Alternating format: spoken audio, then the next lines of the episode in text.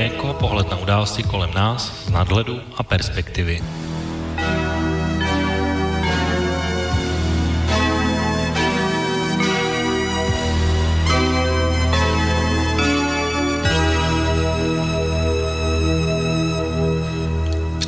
Páteční odpoledne, vážení posluchači, od mikrofonu a zdraví Intibo a začíná další relace Okénko, tentokrát s datumem 14. září 2018 a dneska budeme mít takové hodně specifické americké téma, budeme se bavit o různých událostech právě ve Spojených státech, ale ještě než se k tomu dostaneme spolu s mým hostem, tak se chtě nechtě musím vrátit k naší minulé poslední relaci Okénko.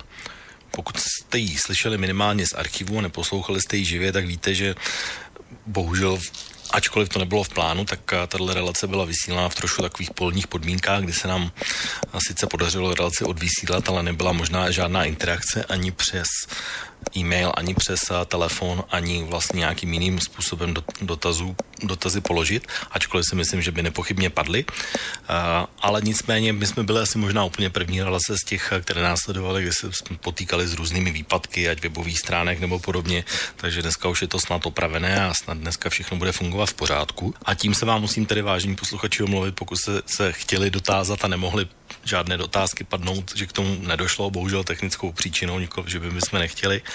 A, takže nicméně, pokud se budete chtít ještě třeba i k té minulé relaci vrátit a, svými dotazy dneska, tak samozřejmě můžete, já se k tomu určitě rád vyjádřím a vyjádřím se k tomu už i teď na začátku, protože já jsem tady vlastně vzal takový velký prostor na takovou podrobnou analýzu dílu a pořadu s panem Valeriem Pjakinem ohledně události v roce 1968 a chci jenom říct, že ačkoliv se to třeba mnohým posluchačům líbit nemusí, já si za těmi slovy stojím a říkal jsem už tady mnohokrát, že my nejsme, nebo naše relace není žádný fanklub a vlastně, když si vezmu takovou českou politickou scénu, tak už jsme tam asi proklepili úplně každou stranu a každou jsme tady za něco kritizovali, pokud k tomu byl důvod. A samozřejmě nemůžeme se vyhnout ani k tomu, pokud tomu důvod je, že budeme kritizovat něco jiného. A v tomhle případě to byla relace s panem Pěkinem, kterou i teď klidně zopakuji znova, že považuji za naprosto čisto, čistou a propagandu a, a nemůžu naprosto souhlasit s tím, co tam Valery Pěkin říká. Já jsem si pro dnešek připravil takový úplně krátký úvod, protože tam byla jedna událost, kterou on zmiňoval, která byla na Slovensku, tak jenom pro ověření, já jsem tam mluvil o člověku, který se jmenuje Vojtěch Pastor, který vlastně byl jako jediný odsouzen jakoby na tvrdo do želáře, tak uh, pojďme si pustit pana Vojticha Pastora, jak on popisuje tuhle událost uh, s Valery Valentinou Bilasovou v Košicích. A hovorím, to bola ona Ruska, rozumiete? Tak to kvôli tomu to bolo. Hej, také prísne a tak ďalej. Nahá žena se jmenovala Valentina Belasová, bylo jí 48, měla dvě děti a na plakátě nebylo jen jméno jejího muže, ale i adresa bydliště. Asi se tedy bála jako Ruska o život. Zastržený plakát z ní ale muži strhli šaty. Vojtěch Pastor to za lynč nepovažuje. Ona bola príčina toho, čo sa jej stalo, ja hovorím. A keď prehovorila pa rusky ešte, no tak stačilo, rozumiete. Hmm. Iskra stačila, už bol oheň veľký, napadli ju, strhli z nej šaty, že čo si, kto si. Ja som jej neublížil, ja som bol 30 metrov od nej, vzdialený. Ale ja som tam prišiel, keď už tam tá, ona bola vyzlečená do hola. Vojtěch Pastor byl nejdříve souzený za omezování osobní svobody a den před propuštěním z vězení prokurátor případ přehodnotil na pokus o vraždu sovětské občanky. Nakonec z toho byl trestný čin teroru. Vojtěch Pastor považuje svůj trest za exemplární a zdůrazňuje hodně neobvyklou věc. U soudu byli i sovětští poradci. To nebol žart, pretože to na súde bol, prosím, z Ruska privolaný. On je sudca Vasil Dušák, hej, a celý senát z Ruska bol na náš prípad pred výstrahu. No jasné, ale tlmočili, tlmočili, áno.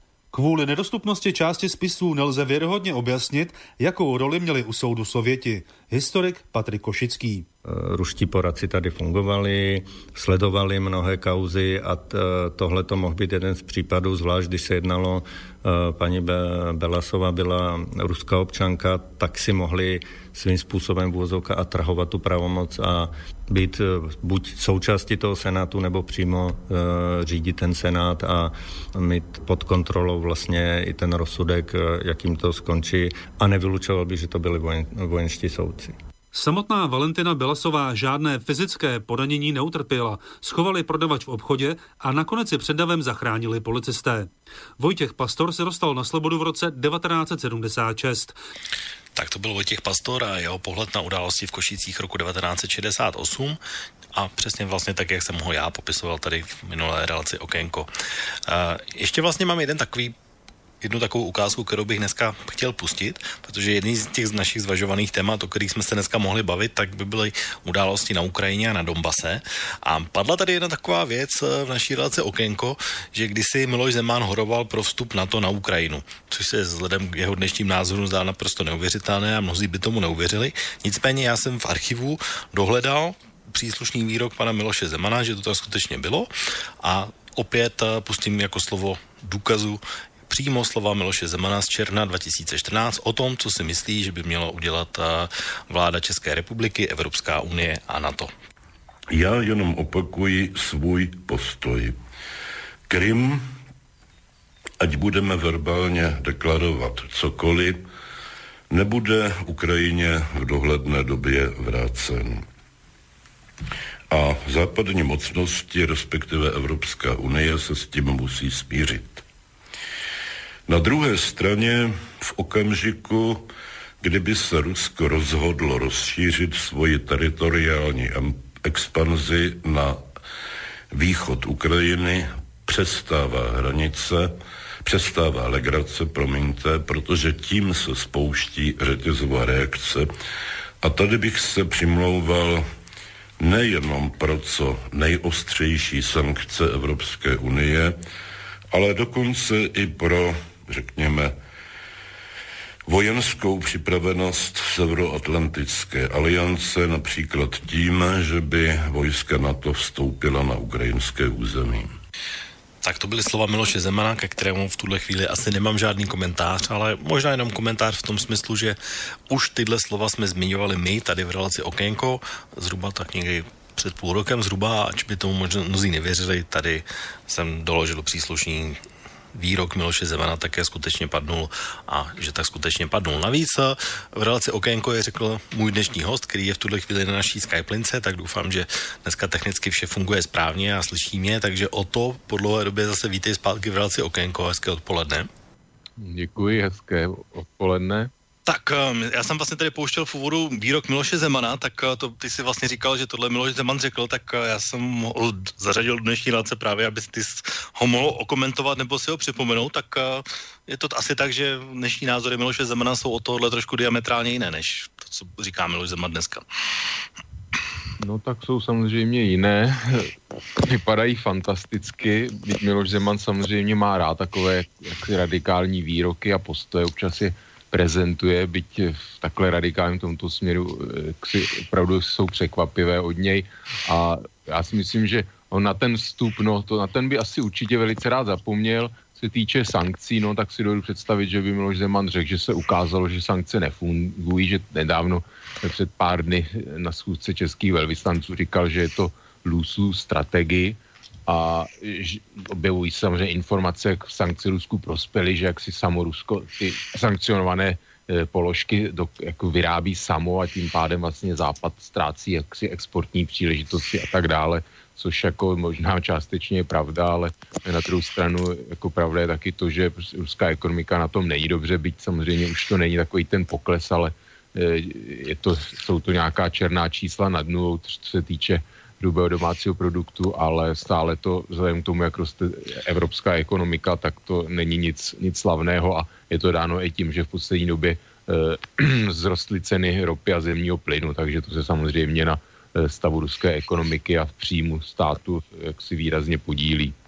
No tak ono i tenhle týden byla taková zkuska nejvyšších ústavních činitelů v České republice právě na tohle téma, které vyvolal Miloš Zemana za účelem, aby se ty sankce zrušily. Takže je to vlastně taková úplně aktuální věc, eh, jenom z hlediska české politiky, ale to bohužel dneska není naše téma, takže my dneska se posuneme k tomu, co jsme anoncovali a že vlastně dneska naším hlavním tématem bude uh, vlastně zrušení a ban Alexe Jonese na uh, sociálních sítích, což ale já bych určitě nebral jako nějakou jednotlivou událost a nezabýval bych se pouze Alexem Jonesem, ale protože ty sociální sítě jsou takové velice uh, dynamické prostředí, tak se tam vlastně děje nejenom každý den něco, ale není to samozřejmě jenom Alex Jones a debata o tom, jestli může mazat někdo, kdo může mazat a jestli to je cenzura, není cenzura, tak spoustu vlastně věcí určitě s tím také souvisí a proto to bude i dneska určitě i předmětem uh, relace Okénko a spoustu těchto věcí se a událostí se dostaneme. Možná jenom na začátek bych zmínil to, že uh, vlastně asi bychom měli na začátek říct, jak to máme se sociálními sítěmi my. Já vím, že už jsme tohle se nějak o tom bavili v nějaké relaci Okénko, ale už kdysi dávno. Tak uh, já vím, že ty nějak Facebook ano, ale nějak ty ostatní moc ne. Tak jak ty to máš se sociálníma sítěma, nebo jaký vlastně hrajou třeba v tvém životě důležitou roli? No, jestli ještě můžu se omlouvám, ži, ma, malou doušku k tomu, ty jsi od toho velice rychle odešel, to si mě, si mě překvapil, jenomže eh, vlastně, že Vladimír Putin eh, ty sankce vydává za to, že vlastně teda Rusku prospívají na veřejnou, no tak samozřejmě není, ale se tváří ruské vedení, jak ty sankce vlastně Rusku až, až jako prospívají. Takže vlastně pak Miloš Zeman otázka, jak to, že Lusu strategii, když, když Rusko na sankcí vydělává, tak vlastně naopak Rusko by chtělo mít ty sankce, aby, aby zůstaly. Jo. To je taková ta e, podivná logika, ale vraťme se teda k té otázce. No já používám samozřejmě Facebook, používám uh, WhatsApp, což není klasická sociální síť a mám nějaké fotky na Instagramu, ale jinak eh, Twitter, Twitter nepoužívám a to je asi já nevím, jako zhruba tak všechno k takovým těm hlavním sociálním sítím. No vidíš, já to mám přesně naopak, protože já z těch sociálních sítí, které jsou, tak vlastně používám jenom Twitter a to možná asi jenom kvůli dvěma lidem úplně ze začátku, který se jmenují Jiří Ovčáček a Donald Trump.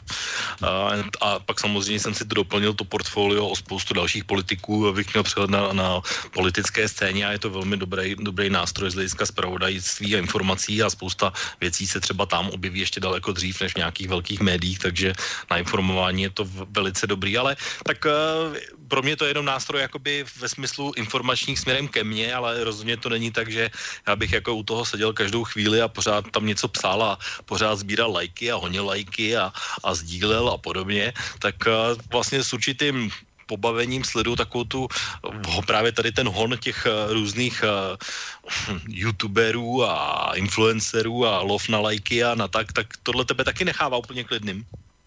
No, tak to samozřejmě nechá klidným, protože on samozřejmě člověk má přirozenou potřebu jako líb, být oblíbený, líbit se, být nějak populární, takže někoho to samozřejmě ovládne a sleduje prostě, jakým způsobem dostává takzvané lajky a nebo případně sdílení na, na YouTube nebo fotky na Instagramu. Jo, myslím, že spousta, spousta lidí, a asi hlavně nějakých dívek propadá tomu, že chtějí mít co nejvíc přátel na Facebooku, co nejvíc takzvaných followerů, jak si na Twitteru, na Facebooku a tak dále.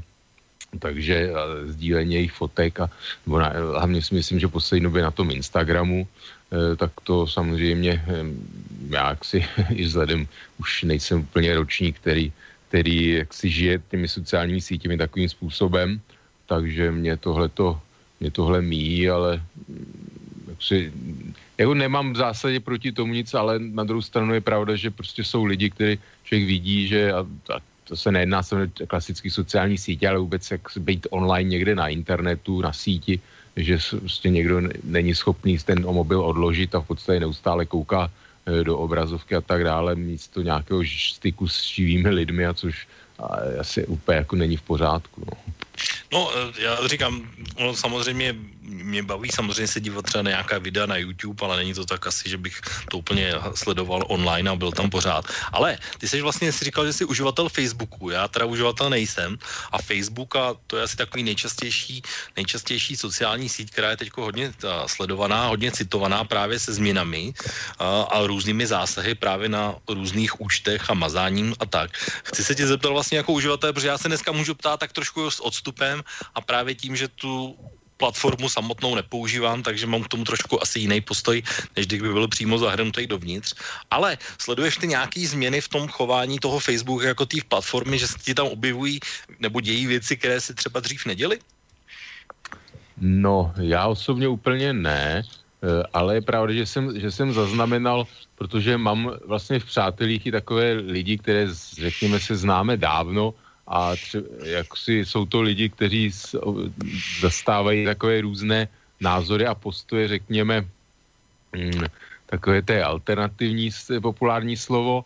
A vím, že si některý z, z nich už stěžoval, že, že snad doš, dos, dostal nějakou blokaci nebo nějaký příspěvek, že byl zablokován, e, protože vidím, že tam sdílejí občas takové různé e, jaksi příspěvky, které které, jak si řekněme, můžou porušovat nějaká, nějaké kodexy, pravidla, co se týče nějaké nenávisti a šíření nenávisti a nějak prostě, řekněme, to, to, co se snaží ten Facebook a tak dále, vlastně v poslední době jak si regulovat, takové té, to, co zavání trošku třeba i nějakým nás, naváděním k násilí nebo něco podobného. Takže to jsem zaznamenal tam takové jaksi stížnosti, nevím, o co se konkrétně jednalo, takže akorát takhle zprostředkovaně se mě to eh, jaksi dotklo lehce, jinak já osobně nějak na ten Facebooku jako nezdílím příspěvky téměř, eh, ne, nehledám tam, jako Facebook pro mě není, není nějaký informační kanál, jo, kde bych, kde bych eh, vyloženě to byla moje volba, kde bych si hledal informace. Facebook určitě ne, takže mně se to zatím nějakým způsobem nedotklo úplně. No, mně se to nedotklo taky přímo osobně, ale za chvilku řeknu jeden příklad úplně z, taky z mého okolí a rodiny. A to právě bude v těch různých případech, o kterých budeme mluvit a patří v této skupině Alex Jones. Ale ještě se zeptám na jednu věc, která s tím taky trošku souvisí, protože asi minulý týden zhruba jsem objevil průzkum společnosti Europe for Creators v, o Evrop, v Evropské unii o Facebooku a Google a dvě ze tří Čechů věří, že technologičtí giganti mají větší moc než Evropská Evropská unie a zhruba 70% si myslí, že je potřeba za, uh, udělat vlastně ten, ta nová pravidla a různě to nastavit. Uh, docela zajímavé je, že dvě třetiny Čechů si myslí tohle, polovinu Polovina Čechů si myslí, že přímo tyhle firmy Facebook, Google, Amazon ohrožují správné fungování demokracie, zatímco v Německu je to taky 66% a ve Francii dokonce 76%. Eh, vnímáš ty tohle nebezpečí taky, že ty, tyhle firmy jsou už, že mají větší moc než Evropská unie, když to budeme porovnávat třeba s Evropskou unii? No, no, jako moc je to, jako že mají větší moc, jo, jak, jak to měřit, počítat, jako to podle mě nejde. To, tak to, to je no, že si můžou, jako prosadit, jako... můžou si prosadit své zájmy, můžou vlastně ovlivňovat náladu obyvatelstva, můžou rozhodnout volby, můžou spoustu jiných věcí vlastně z tohohle hlediska.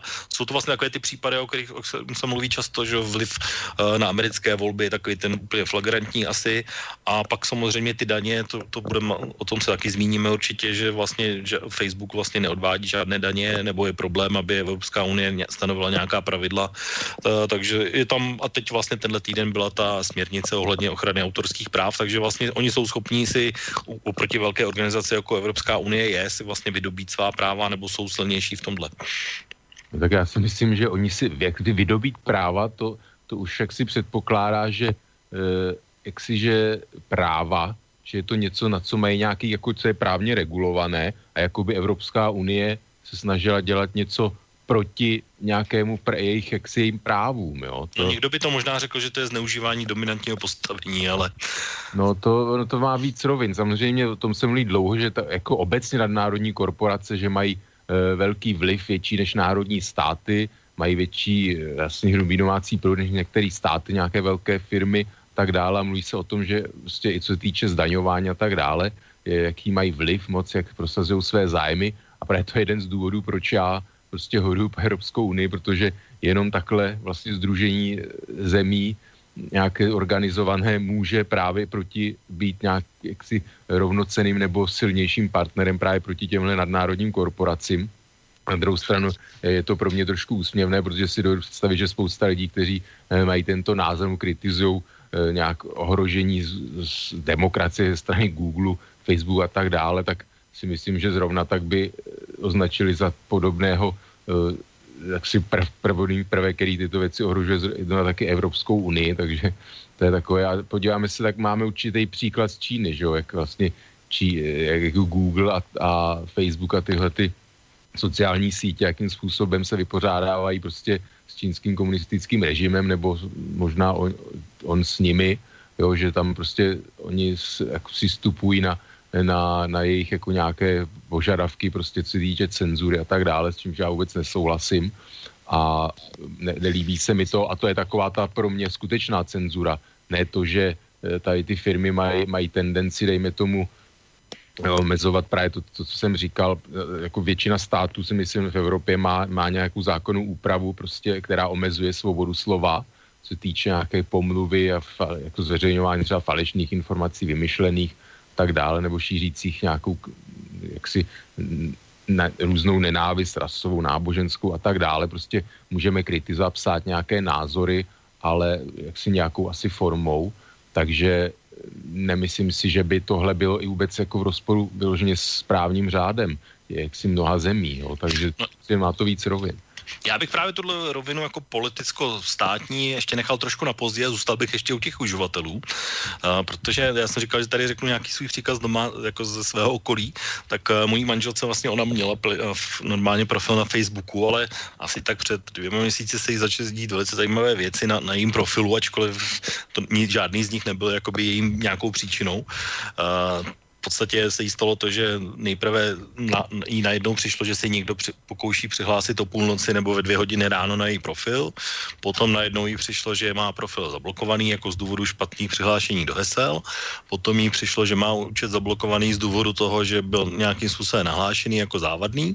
No a po měsíci zhruba tak nějaký byl smazán jako bez toho, že by se ona vlastně dozvěděla, kdo ho nahlásil, kdo ho smazal a byla vlastně na nule, to znamená celá její skupina nějakých 500 lidí, kterou vlastně za ta léta, kdy používala tenhle profil, se nazbírala, tak eh, vlastně zmizel a musela začít vlastně úplně od začátku.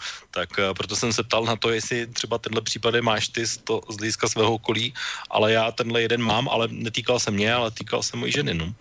Hmm, tak to nevím, samozřejmě nevím, co to je za skupinu, jako jestli eh, jako, jako... No, skupina, ona to je, když to řeknu ty její followery, když to řeknu, že vlastně to je její skupina, jo, není to jako skupina, že ona by nějakou vytvořila, prostě měla jako, v nějaký... jako followery nebo přátelé na Facebooku? No vlastně ten soubor těch přátel, ale byli tak pozbíraní různě, takže už samozřejmě neví všechny, který, kteří to byli a, a jak je na tom Facebooku znova najdeš.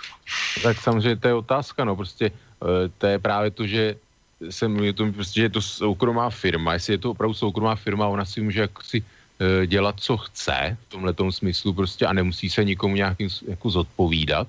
No a to je právě ten jeden velký no. spor, o kterém budeme asi mluvit za chvilku, si myslím. Tak jako dovedu tenhle moment. představit, že ono, ty stezky jako lidí, kterým samozřejmě se něco takového přihodili, tak je pravda, že já mám tendenci si říkat jako, jako no, mm, jo, že jako prostě ty lidi to můžou vnímat různě, nebo že jako Bůh ví, co tam třeba vzdíle nebo tak dále, ale asi je možné, že dochází i k různým, že opravdu se člověk jako nedopustí nic, eh, jako nějaké, já nevím, co by zasahovalo to, o čem jsem mluvil, prostě nějaké takové jaksi, asi no, normy nějaké komunikace a tak dále civilizované a, a může se to stát, jako tak to je samozřejmě nepříjemný a, a chápu, že to spousta lidí naštve a asi by tohle eh, jak si mělo přijít nějaké nejdřív třeba varování konkrétní, jak si nějaká, jaksi, o co se jedná, co se třeba té firmě nelíbí a tak dále, aby člověk jaksi mohl jako na, to, na to nějak reagovat.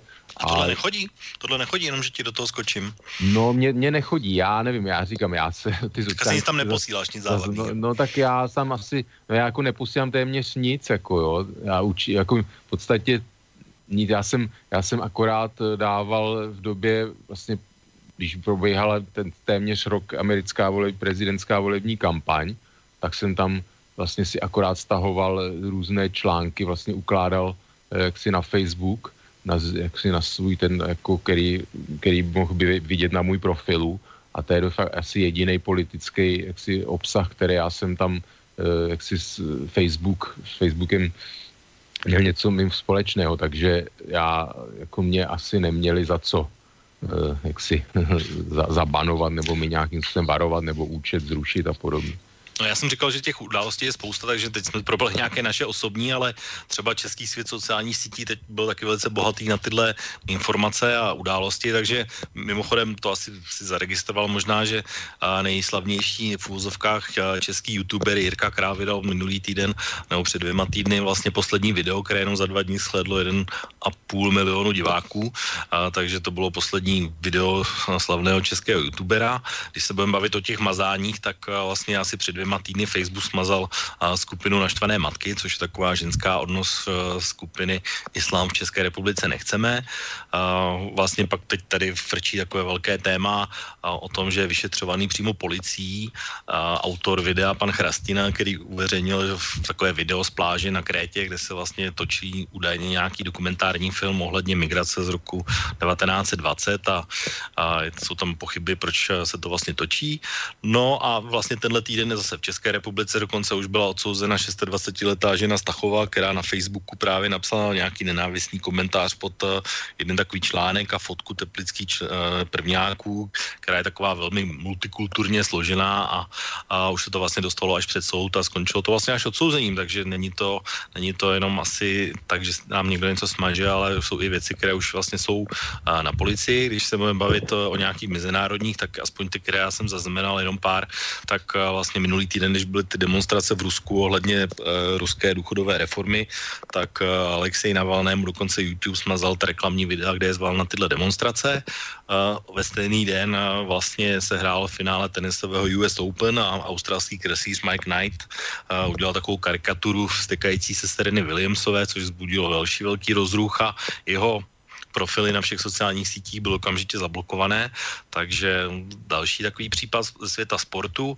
No a takový jeden, který mě taky docela zaujal, který je naopak cestovního ruchu, tak je, že uh, který se týká uh, služby nebo serveru, který se jmenuje TripAdvisor, tak uh, majitel italské agentury Promo Salento nabízel za úplatu falešné recenze na tomhle cestovatelském portálu a byl odsouzen vlastně na 9 měsíců za mřížemi právě za ty falešné, za ty falešné recenze. No a potom je tady samozřejmě ten případ Alexe Jonese na Twitteru, takže není to vůbec jako že by to byla nějaká ojedinělá věc a děje se to vlastně ve všech různých aspektech. Tak zaznamenal si tyhle nějaké případy, které jsem říkal? No tak si zaznamenal, je pravda, že dřív teď na trošku takový úsměvné, že na YouTube bývaly takové, jak si tam je možnost nahlásit vlastně e, příspěvek závadný, že a asi zřejmě, když to, když, když to dosáhne určitého počtu, tak třeba ten YouTube to zablokuje, že prostě tam bylo vždycky titulek, takový smutný smajlík, že video bylo odstraněno z důvodu nějak jako závadného obsahu nebo něco, tak to už samozřejmě funguje dávno.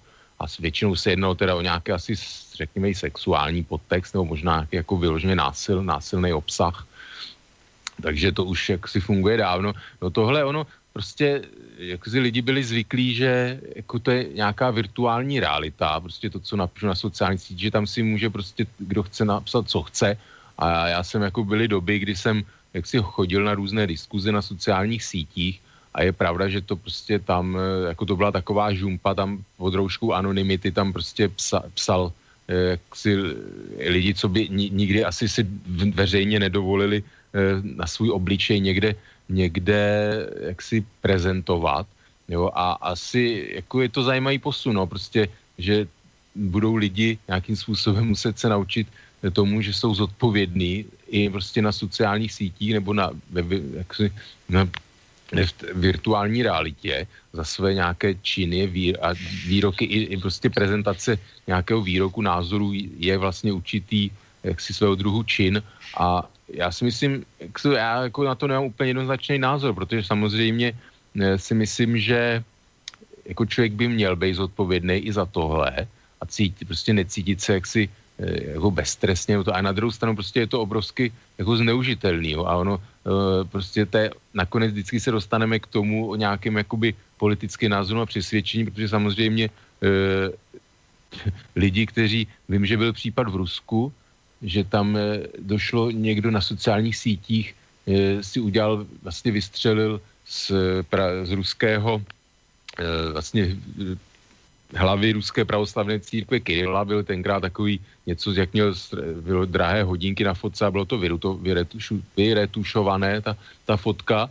a ten člověk jak si na, na internetu nějaký jako vtípek na tohle téma, vlastně nějakou karikaturu a ani nějak jako s prostou nebo no a na základě toho byl vlastně i popotahovaný a, a jsou jako si posuzované, jestli jako je psychicky v pořádku a takové, takže ono to samozřejmě jako může nabrat jak, jako nedemo, vyloženě nedemokratické země, pak už to můžou zneužijí tímhle jako zase způsobem opravdu, který už je asi úplně mimo nějaké jako normy běžné. No, takže... no přesně o tomhle budeme mluvit určitě a já tam mám spoustu otázek právě na tohle téma, protože to je vlastně gro celého toho, celé té diskuze podle mě.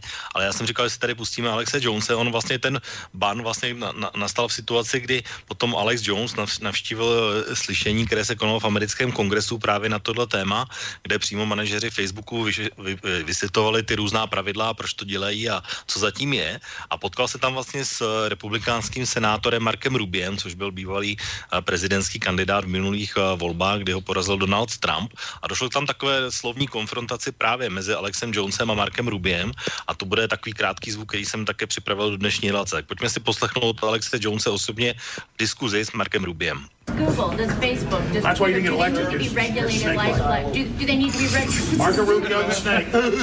Little frat boy here. All right, man. Yeah, yeah. Who are you, man? Yeah, Who is sure. this guy? I swear to God, I Yeah, don't you know better who hope you you are, can man. deplatforming. Tens of millions of views. Infowars. Bigger than Rush Infowars. Limbaugh. He knows who Infowars Well, is. but Playing you- this joke over here. That's why and the deplatforming didn't work. But, but, but here, here's, here's the question, here's a question. Don't touch me again, man. I'm asking you not to touch me. Well, sure, I just patted you nicely. I know, but I don't want to be. I don't know Oh, you want me to man. get I don't arrested? know who you are. It's not just going to You're take not my gonna First get arrested, Amendment. man. You're It's not not gonna just get enough to take my I'll First take care of Amendment. myself. Oh, oh, he'll beat me up. I didn't say that. I that. know I am, but he's so mad. You're not going to silence me. You're not going to silence me. Well, but, but there, are- but there are You are like you are literally like a little gangster thug. there are, there are people in this country. Rubio who just threatened to physically take care of me. There are people who Look at feel that. that they're being, um, We already they got rid of are my First being Amendment. silenced. They feel like He tells you China's by- the problem, by- which it by is, these but they're taking our like free speech right now. Social, social media platforms, Facebook, There goes Rubio. Twitter. Do you believe that these these platforms need to be regulated like a public utility, and how do you go about doing that? Well, I prefer not to. I prefer competition to take care of that. But obviously, we're going to watch closely to make sure that these tools that are being used. I mean, one thing is to say we're going to go after foreign interference designed to so and so. But it's already going on here. Another thing is to The say Democrats we're are going to go after raping the free Republicans. speech. Because at some point, someone has to make a Democrats are raping determination. What's the difference between, you know, misinformation from abroad and differences of opinion within the United Yeah, and States? that's happening a very here. fine line, and that's something we need to be careful about. We don't overreach in that direction. But then he doesn't know about So Infowars being banned. He doesn't know about the top news story in the country. About how they, uh, not just how they how they apply that within the United States, Infowars.com, but they don't become agents of authoritarian regimes abroad to crack down on free speech. Because I wonder why Rubio got so mad a- at me and there's threatened- a uh, threatened me there's physically. a balance between um, what is free speech and what people disagree on. Poor Rubio. I'm sorry, we gotta go. Yeah, man, I got to go to the committee. Exactly. You guys can talk to this clown. Oh yeah, look a little frat boy, so cool. Go back to your bathhouse. Compromise at the bathhouses. There goes Rubio, a little punk. Anyways, you gotta love people that come from authoritarian regimes, and, then they don't even what- but appreciate America. Tak, tak to byla diskuze mezi Alexem Jonesem a Markem Rubiem a vlastně přímo na to, o čem se budeme bavit teď, protože tam byly úplně krásně a úplně dramaticky slyšet ty dva rozdílné pohledy o tom, že jestli to je svoboda projevu, která se nedá nějakým jiným způsobem omezit, anebo jestli to je právo toho provozovatele si omezit vlastně ta pravidla. Uh, ty, já vím, že s angličtinou ty nemáš problém, tak jenom rozuměl jsi asi, o čem oni dva se tam bavili.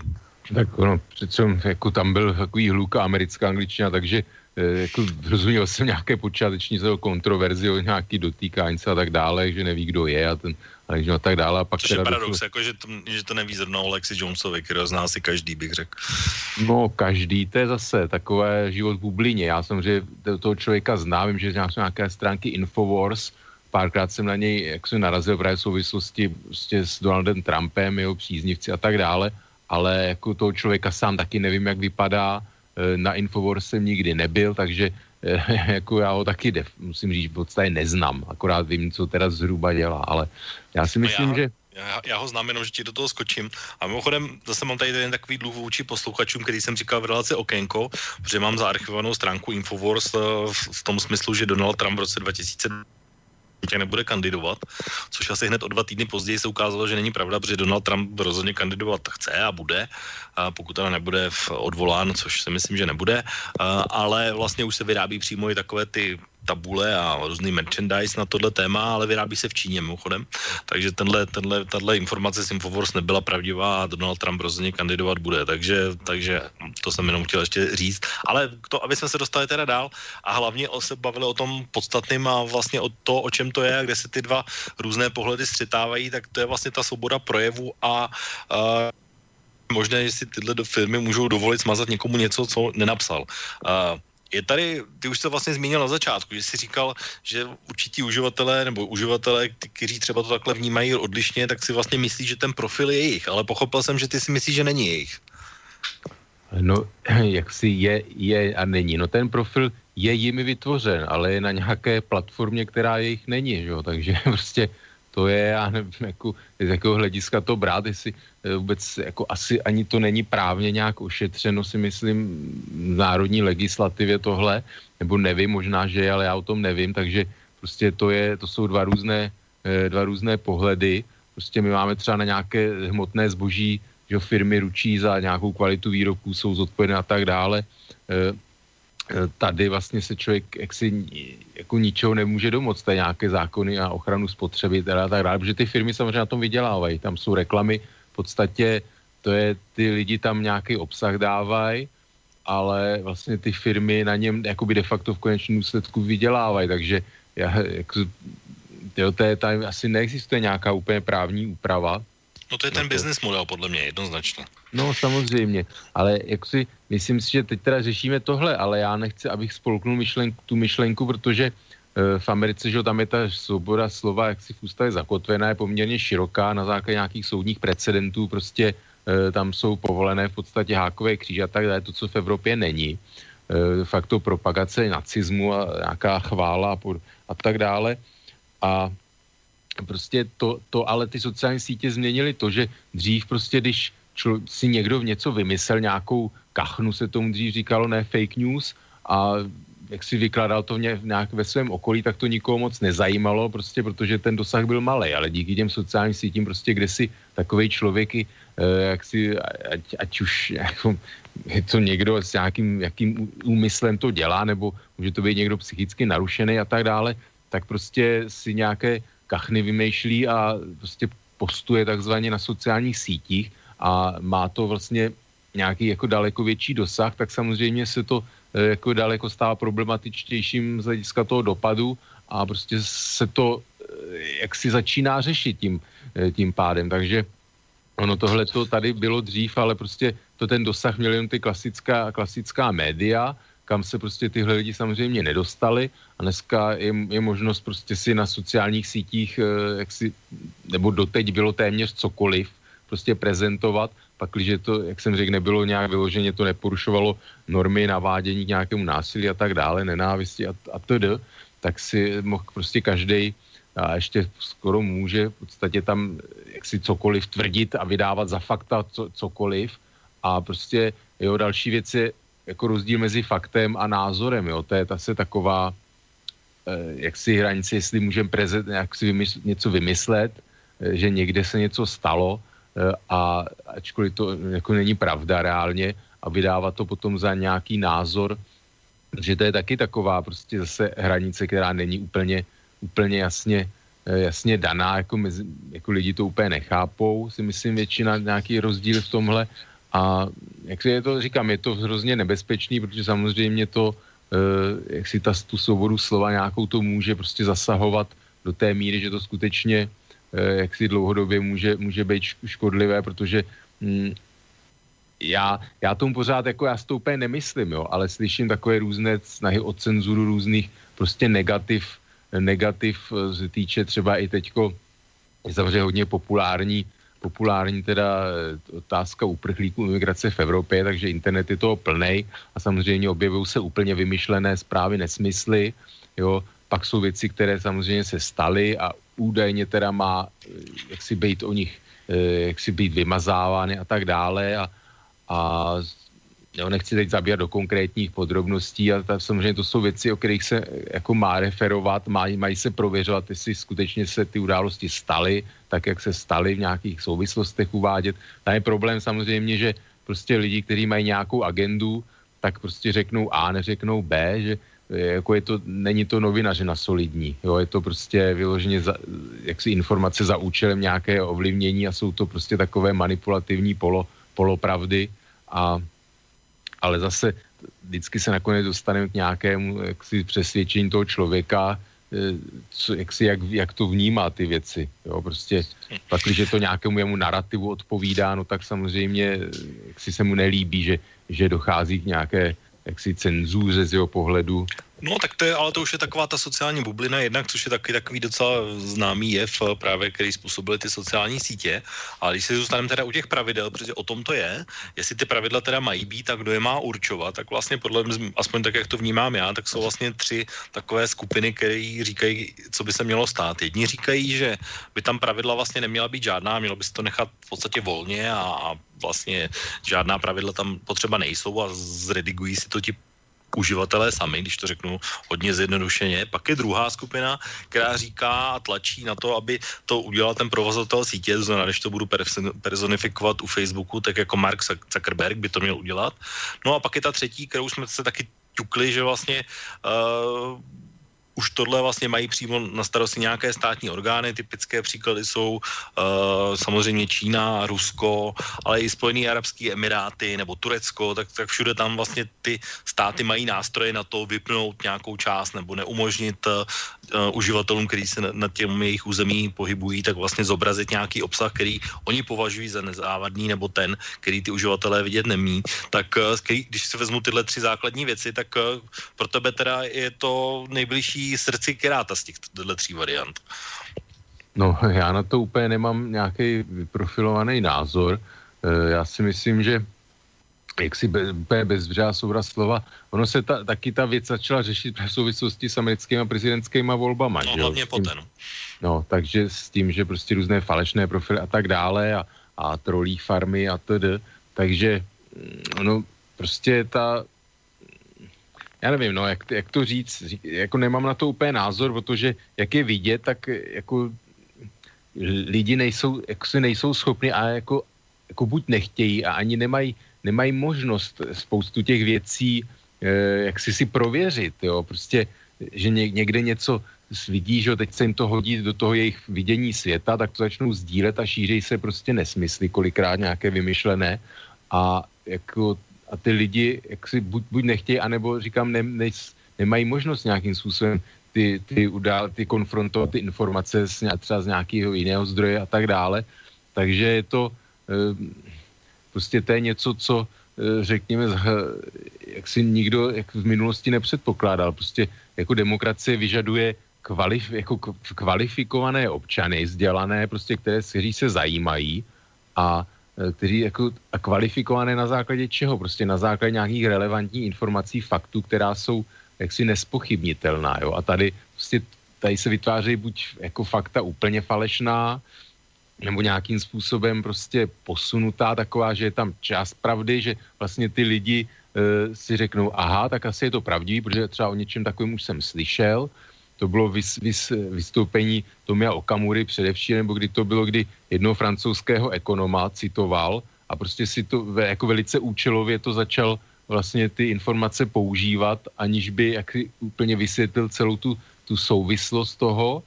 A prostě je to, prostě většina lidí se, většina lidí jak si jako nemá, nemá nějaké jako vzdělání, nikdo je to neučil, eh, jakým, jako jak pracovat s informacemi, jak si jako ověřovat nějaké, k nějakému jako víc kritičtějšímu myšlení vůbec, co se jim předkládá.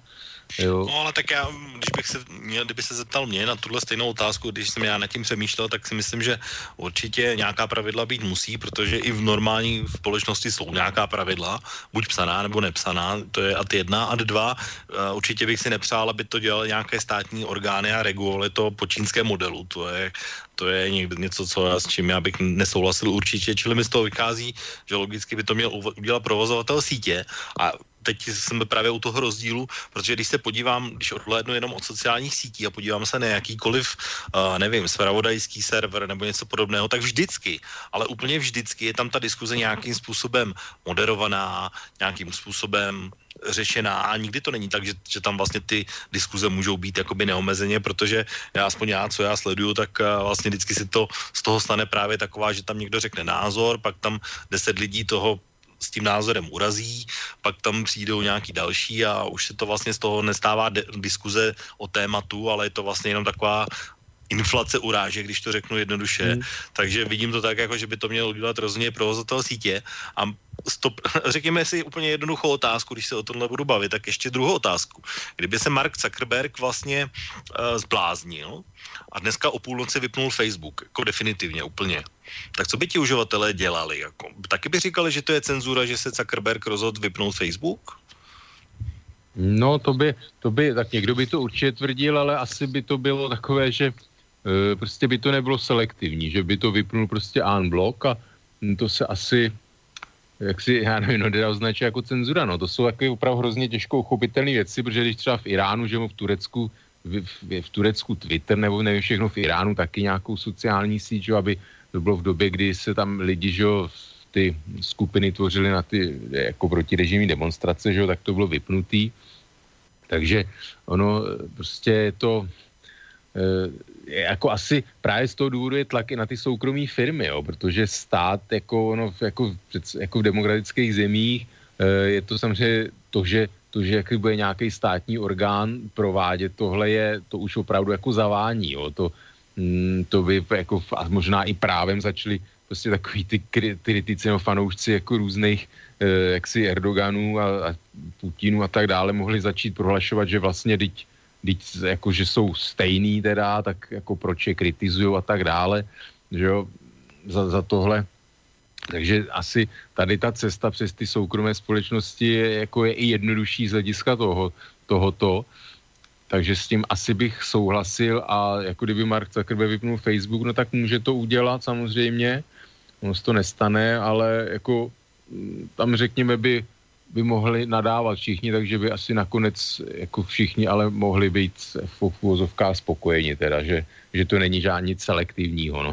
no vidíš, ale já když tohle vnímám, tak já třeba na Facebooku nejsem, nejsem Tomio Okamura, když ho zmínil a tak vlastně on se Tomio Okamura tímhle vypnutím Facebooku dostane na úroveň, jako jsem já, takže vlastně nebude cenzurovaný, protože na tom budeme úplně stejně jako já, jako, jako Tomio Okamura.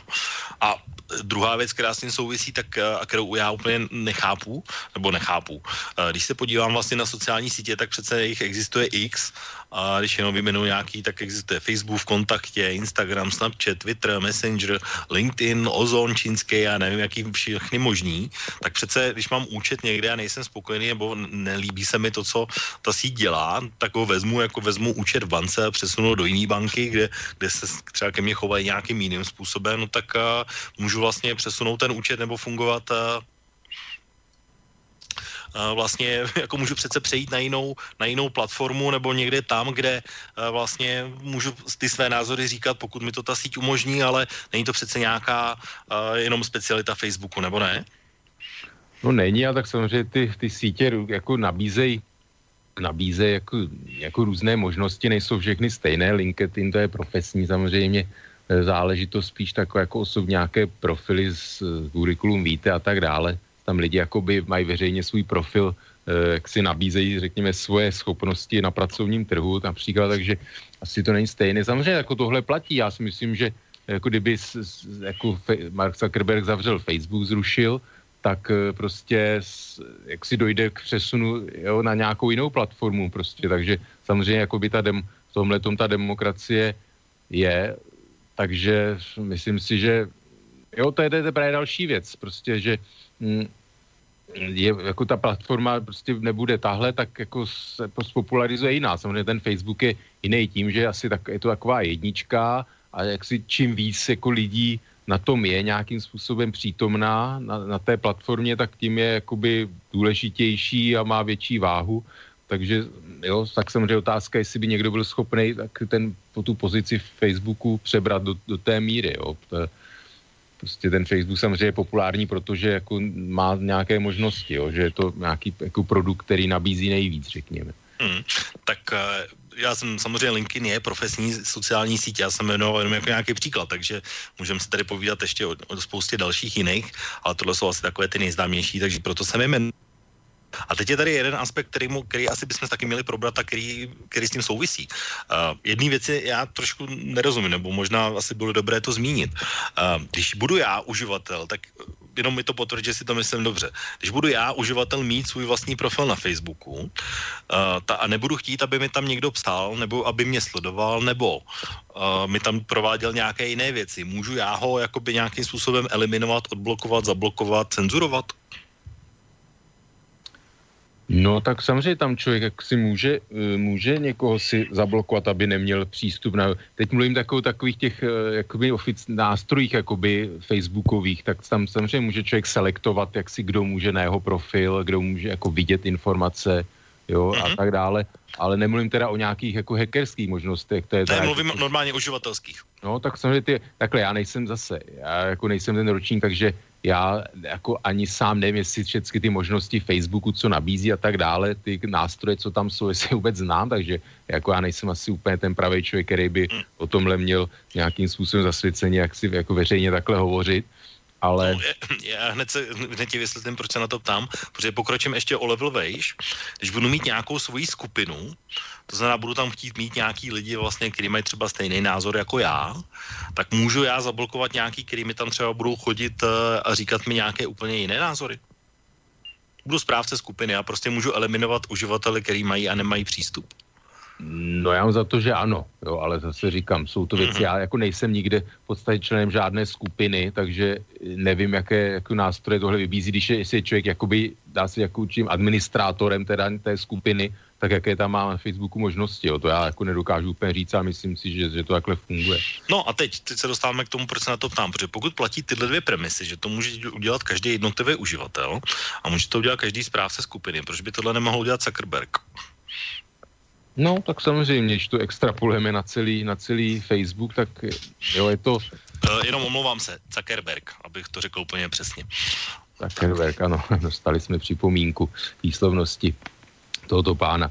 No, tak no, je to otázka, no, prostě do jaké míry vlastně je to jaksi zdroj info, jako do jaké míry se i vůbec stahuje, že jo, na Facebook eh, to, co pravidla, která se stahují pro jiná média, televize, protože máme radu pro rozhlasové televizní vysílání například, z důvodu, že tyhle vlastně elektronická média mají největší dopad klasická, eh, jak se je nějaký tiskový zákon, i jako klasický tisk noviny, eh, vždycky taky prostě podléhaly nějaké jaksi regulaci, zásadám, ať už jak ze strany státním, nebo i nějakých jaksi novinářských různých eh, eh, vlastně, jak to říct, stavovských organizací, no tak prostě tyhle ty nová elektronická média, takzvané sociální sítě, prostě nic takového vlastně nemají žádnou takovou tu regulaci, ať už vnitřní, jaksi stavovskou nějakých organizací, a nebo, nebo ze strany státu. Takže a to, teď je to prostě, teď se to řeší prostě, protože ty sociální sítě se staly, jaksi mají větší váhu sbírání nějaký informací a dělání si názoru veřejnosti, než ty klasická média a prostě řeší, jako, řeší se to s tím, no. A prostě asi, asi úplně, a ono samozřejmě i ty televize jsou soukromé, na druhou stranu eh, vlastně do, do, do dneška prostě ty televize historicky nějaké jsou soukromé, noviny byly soukromé a vždycky jako byly i zákonem regulované, takže otázka je, jako proč by nemohly být regulované, regulované ty, tyto. Jiná věc je, že ty, eh, že ty noviny a televize a tak dále jak byly více-méně hm, jaksi národní nebo měly, spadaly pod nějakou národní, eh, jaksi národní právo, či jako zemí, působily na nějakém území a nebo měli tam sídlo a prostě neměli takový dopad, zase jako Facebook ten celosvětový a se i z hlediska prostě nevím úplně přesně, jak si Facebook zřejmě podléhá jaksi americkým zákonům. Měl by. Takže, eh, ale ten, ten dopad je naprosto globální, jo, takže je otázka prostě zase se ptát, jestli teda ta firma, která jak si má globální dopad, tak má, má být řízena jenom jako právem určitého jednoho státu. No, tyhle, legislativní, tyhle legislativní problémy, o tom budeme mluvit za chvilku. Já jenom proč jsem to říkal, protože ono vlastně už ty reakce těch uživatelů a akciových trhů na akcie Facebooku samozřejmě reagují. Zaznamenal jsem asi tak tři týdny zpátky zase takový, takovou statistiku, která říká, že Facebook má teď velký problém hlavně s mladými uživateli, který vlastně už ve Facebooku nevidí žádnou uh, úplně atraktivní platformu a je tam dokonce asi 30% úbytek, takže je to o tom, že se vlastně hledají ty, eh, ty uh, různé alternativy a různé jiné možnosti, ale proč jsem se bavil o tom banování uh, různě těch uh, uživatelů samotných, protože v České republice, a když jsme zmínili Tomia Okamuru, tak existuje uh, taková skupina, která se jmenuje Tomio Okamura Midalban. V Česku je docela velmi populární a je tam asi 30 tisíc uh, sledujících téhle skupiny. A tam je vlastně to je přesně o tom, že Tomio Okamura má svůj vlastní profil, ale jakmile mu tam napíšete něco, co se mu nelíbí, tak okamžitě máte blokaci a máte smůlu, zkrátka jednoduše. Takže potom, pokud třeba Tomio Okamura má problém s tím, že je cenzurován, no tak ale ani na jeho vlastní skupině, nebo jeho vlastní skupina uh, na Facebooku jako SPD a Tomio Okamura je přece exemplární příklad toho, že si tam on stanovuje příchozí sledovatele, uživatele a toho, které má na své vlastní skupině podle svých nějakých vlastních kritérií, která nejsou jasná, jak podle čeho je vybírá a i když se ho zeptáte na něco nepříjemného, tak prostě máte zákaz. No tak já zrovna o Tomio Okamurovi si vůbec nedělám iluze. A to je jenom, já, to, já tohle neříkám jako Tomio Okamura, říkám to jenom Rozumím, jako příklad, modelově, příklad, no. modelový příklad toho, jak to vlastně funguje a že zrovna tenhle člověk si stěžuje na cenzuru, ačkoliv ji třeba sám provádí zároveň. No, já jenom teda, když už si se zmínil tohle jméno, tak jak mě to nedá, musím říct, eh, informaci, kterou jsem zachytil, že eh, nějaká novinářka nebo se ho ptala, proč on nedává médiím, neposkytuje rozhovory, a on jako upřímně řekl, že aby mohl tvrdit, že je cenzurován, jo? že nedá rozhovory a tím pádem s ním nevycházejí a, a on právě on říká, že jako na základě toho pak může tvrdit svým příznivcům, že, že je cenzurován. Jo? No Takže to má potom ještě tu druhou rovinu. Pak je přece, když se vezmu, když budeme se bavit o cenzuře, tak my se tady bavíme pořád o jedné platformě, ale pak přece Tomio Okamura jednoznačně je každý dva týdny u Soukupa, má svoje webové stránky, má svůj vlastní profil, SPD má stránky, má SPD rádio, jak já říkám, a má spoustu dalších médií, chodí do veřejnoprávních samozřejmě, takže do veřejnoprávního rozhlasu, do televize a tak dále. Tak dá se vůbec jakoby v tomto slově použít cenzura, když se budeme bavit jenom o jedné z platformě z mnoha, kterou vlastně on používá? No, tak jako si nedá, tak jako Tomio Okamura prostě i kdyby nevyměl jaký prostor, tak ono jako bude pořád mluvit o nějakém omezování a cenzuře, takže jako to je jeho, jeho nástroj získávání. Jak a pak teda je to, co jsme říkali, voličů, že vlastně do spoustě médií třeba nechce ani ty rozhovory dávat ze svého vlastního rozhodnutí. No samozřejmě, no protože prostě to je bohužel jako Andrej Babiš, eh, nechce ho úplně dávat na tu úroveň, ale prostě to jsou lidi, kteří jako nesnesou eh, jako nepříjemné otázky, jo.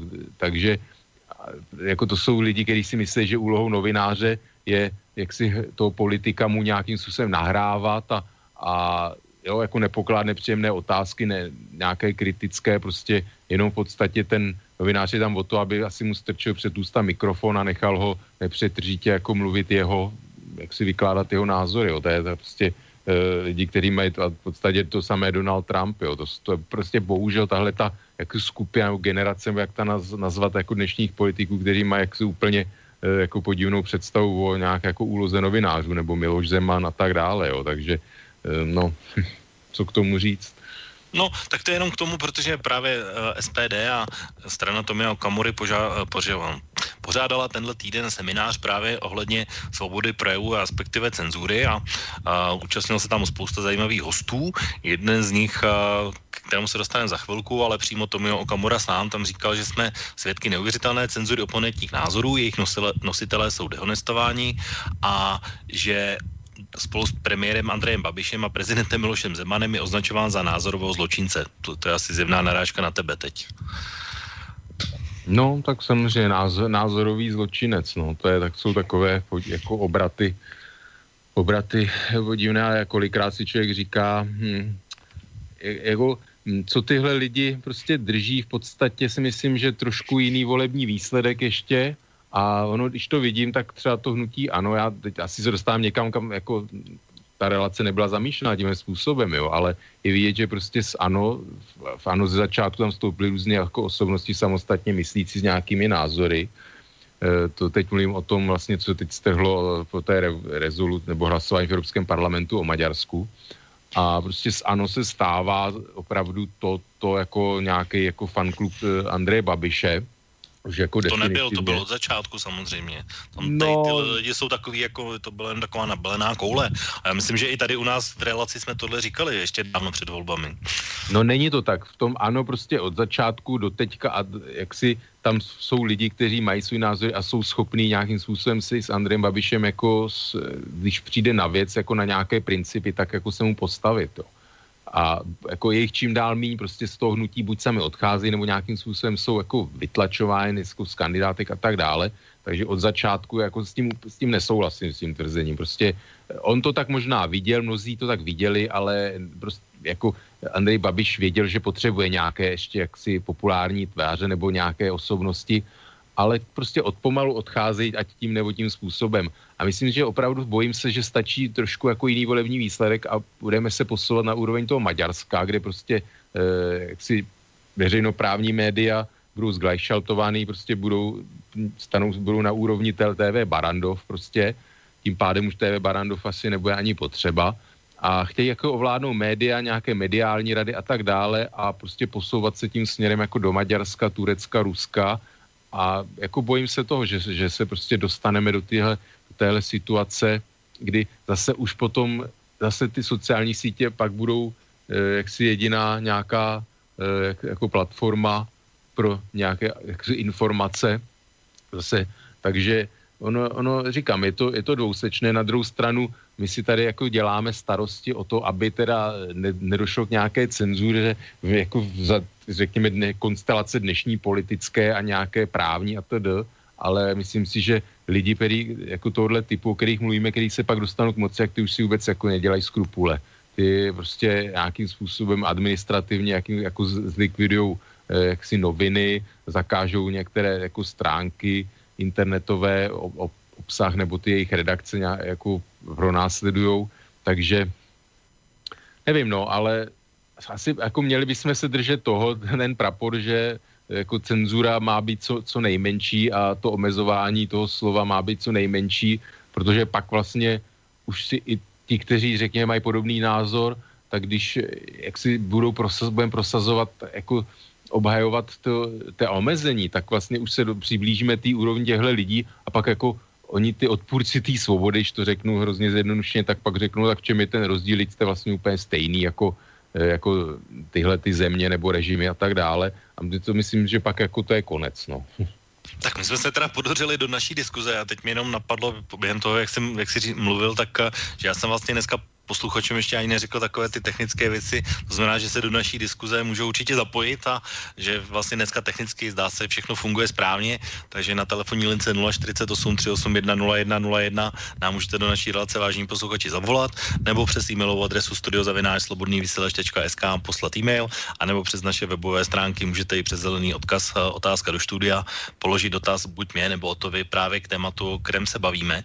Uh, ty se vlastně zmiňoval, že tam, bavili jsme se trošku trošku za, eh, o Andrej Babišovi a hnutím ANO, protože součástí toho semináře byl ne, i člen uh, ANO a uh, kandidát vlastně, který původně měl být možná budoucí pražský primátor Patrik Nacher, nevím teda, jestli si zaznamenal třeba tenhle seminář.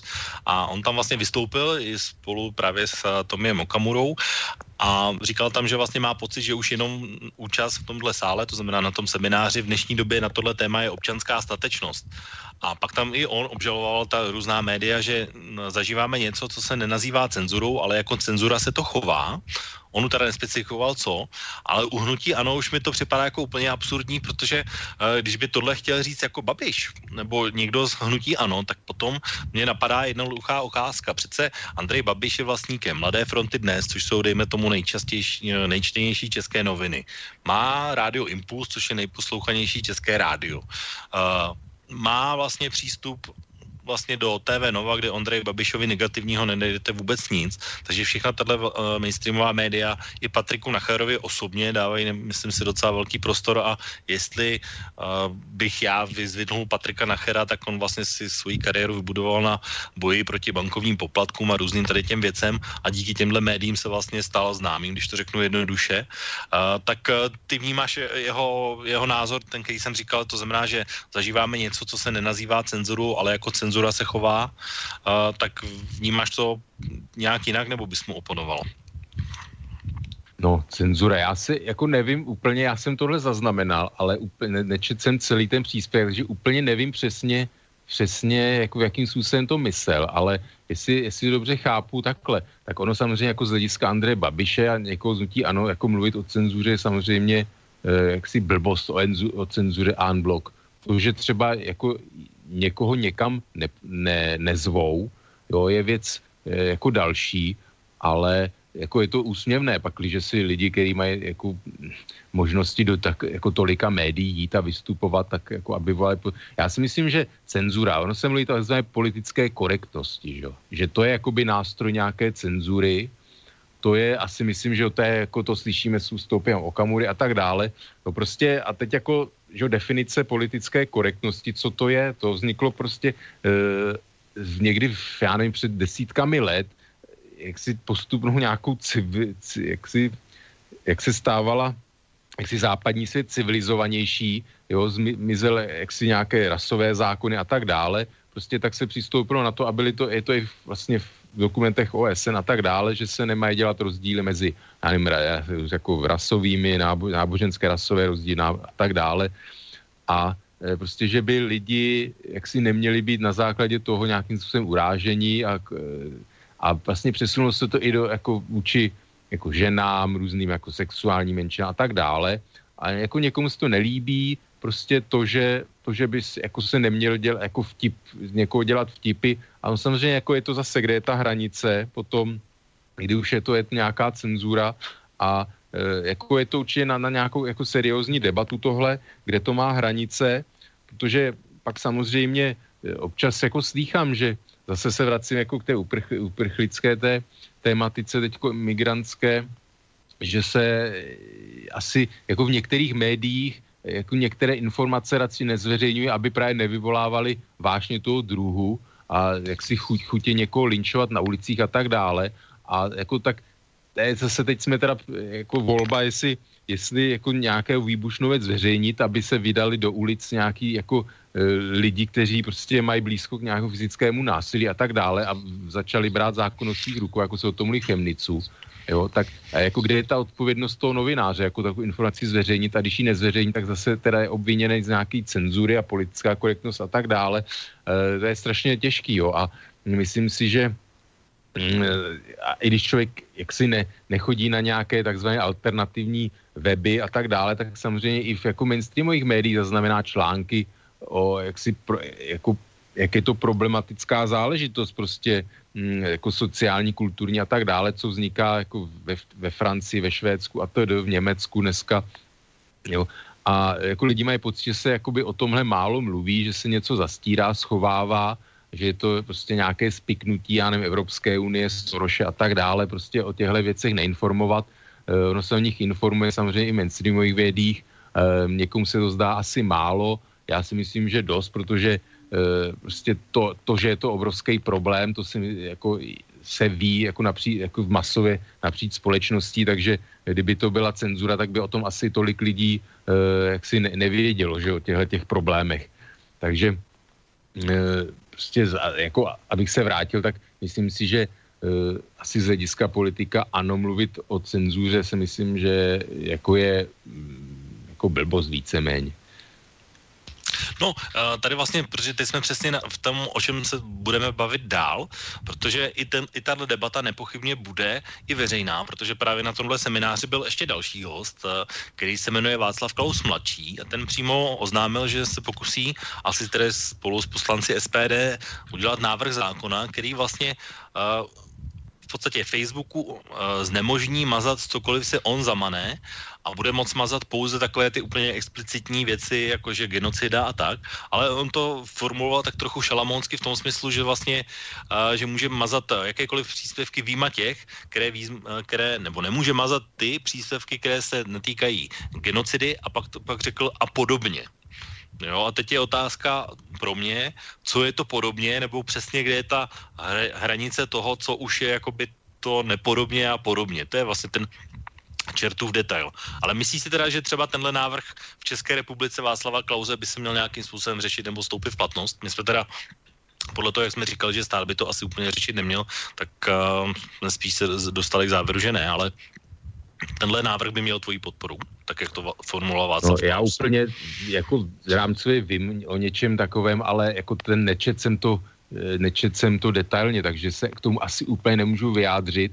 A ač jako chci zůstávat, co to jde seriózní, tak eh, jako s tím, jak Václav Klaus neustále mluví o, eh, o tom, jak je přeregu, příliš zákonů a příliš regulací a zasahování do soukromého podnikání, tak já jako bych měl sto chutí panu Václavu Klausovi mladšímu říct, že Facebook je soukromá společnost a co, co, co on by ho chtěl sešněrovat nějakou další zákon regulaci a do soukromého podnikání. Jo. To je prostě, no, já bych použil jako jeho byč, ale říkám, já jsem ten návrh eh, jako úplně, úplně jako asi se netroufnu se k němu nějakým způsobem jako kategoricky vyjadřovat. No a to je právě to hledání té, eh, té hranice, protože zase tak, jak o tom přemýšlím já, když se, když se budeme bavit na tohle téma, tak eh, kde je vlastně ta hranice? Jo? Teď ti řeknu pár jednoduchých případů. Když já tam napíšu, že soudce je debil, tak to už je za hranicí nebo, be, nebo ještě ne? No, to je, to je otázka samozřejmě. No já nevím, já mám za to, že prostě debil, jo. To by asi soud poukazoval na to debil, debilita, to je nějaká, jestli si jako vědomou medicínský termín, nějaké jako duševní řekněme, méně cenosti. No, někdo to může ale vnímat jako urážku samozřejmě, že? No, tak samozřejmě. A to si myslím ale, že to nesouvisí úplně s sociálními sítěmi, protože když veřejně to o něm řeknu, tak mě může jako žalovat už dnes pro urážku osobnosti. To si myslím, že jako v tomhle asi není nějaký problém, i když to řeknu před několika lidma a, a budu mít na to svědky, on mě zažaluje, tak si myslím, že, eh, že za, za to můžu být potahovaný nějakým způsobem dneska to, a nevím, jaký je ten právní výklad, ale e, mám za to, že ještě podle nějakých okolností tak můžou soudy, soudy se přiklonit jaksi k různým e, rozsudkům v takovémhle případě, takže to si myslím, že ale samozřejmě, že je to hrozně e, jako nebezpečný, protože pak vlastně by člověk neustále si musel dávat pozor na cokoliv, co řekne, protože říct o někom, že je debil, že jo, je velice jako rozšířená věc, jakoby nevinná a pak, když se to posune do nějaké právní roviny, tak já jako je pravda, že asi bych se bál takového světa, kdy opravdu e, bude člověku za nějaký takovýhle výrok jak si hrozit nějaký trestní postih. No to jo. už jsme vlastně v té skupině té paní z toho Tachova vlastně, která už se dostala do té fáze toho rozsudku, že? No ale to si myslím, že je něco jiného. Tam vyzývala je... k nějakému splinování a No to je právě to další, že jo, že čmoudí opice, černoši a tak podobně, tak to už asi na ban je, bych řekl že to asi do té diskuze nepatří úplně. Jo, já si myslím prostě jde, jde vyjádřit různým způsoby. Já, já prostě zrovna včera jsem čet, a teda to Facebook, někdo, kdo jako s přátel na Facebooku sdílel článek, e, nějaký z, zrovna z Mladé fronty, teda, e, kde nějaká učitelka v Rakousku mluvila o tom, jak ve Vídni prostě třídy, kde je převaha e, jaksi žáků z tureckých rodin, jako co se tam děje, co se v těch třídách a ško, jako školách děje a jako jsou to opravdu dě, děsivé věci. A takže já jako by tu paní z toho Tachova jako dovedu si představit, že pod dojmem nějakých takovýchhle jako informací něco takového napíše, ale myslím, že prostě to není, že se to dá jak si vyjádřit nějaký nesouhlas nebo obavy úplně jaký, jaksi jinou formou a jak si nevyzývat nějakému jaksi házení granátů a tak dále. Prostě jsou to věci, které se, které se musí řeš, řešit jinak, civilizovaně, ale na druhou stranu prostě jako přiznám, že, že sám jako mm, cítím úzkost takových jako informací a jako nevím, co, nevím co, co s tím dělat. Jo. To jsou věci, prostě myslím si, že který, které nás tady jako v Evropě jako čekají tyhle ty mm, jako diskuze o těchto věcích a je prostě mm, Jo, protože samozřejmě se objevují názory, že, že, že se mají tamhle jako potáp, jako ty lodě s migranty potápět v moři a tak dále, že jo. Jo, to, jako, říkám, obávám se, aby to jako nedošlo, nedošlo, jako bál bych se, aby Evropa se chovala tímhle způsobem civilizovaná, ale na druhou stranu e, jako může nastat situace v nějakých v případě nějakých katastrof přírodních a extrémních sucha a td., že, eh, že a Evropa jako nemůže nemůže přijmout všechny prostě lidi v nouzi celého světa nebo z půlky světa, ale říkám, to se dostáváme jinam, jinam ale zkrátka eh, v zásadě asi myslím si, že za to, za co byla odsouzená eh, ta paní, tak eh, já s tím úplně problém nemám, protože si myslím, že to už je jakoby něco, co jako skutečně odporuje našim zákonům. A jako říkám, bojím se, že pakliže by jako vládnul něk, jako Tomio Okamura, tak jako bojím se prostě z barbarštění, z barbarštění prostě Evropy jako vůbec evropské civilizace. To, co oni vlastně jakoby, jo, že vylejeme dítě i s vaničkou, to, co oni se bojí, že nám tady jako ohro, ohrozí, ohrozí těhle jako příchozí jiných kultur, tak vlastně my se jako takovýhlema činama jakoby budeme dostávat jakoby na, na jejich úroveň, jo, a to vlastně pak k, čem, k čemu ten boj, jako, co jsou ty evropské hodnoty potom, jako pít pivo a jít vepřový, jako no. Nic, vraťme se asi k, jako, k tématu dnešnímu víc.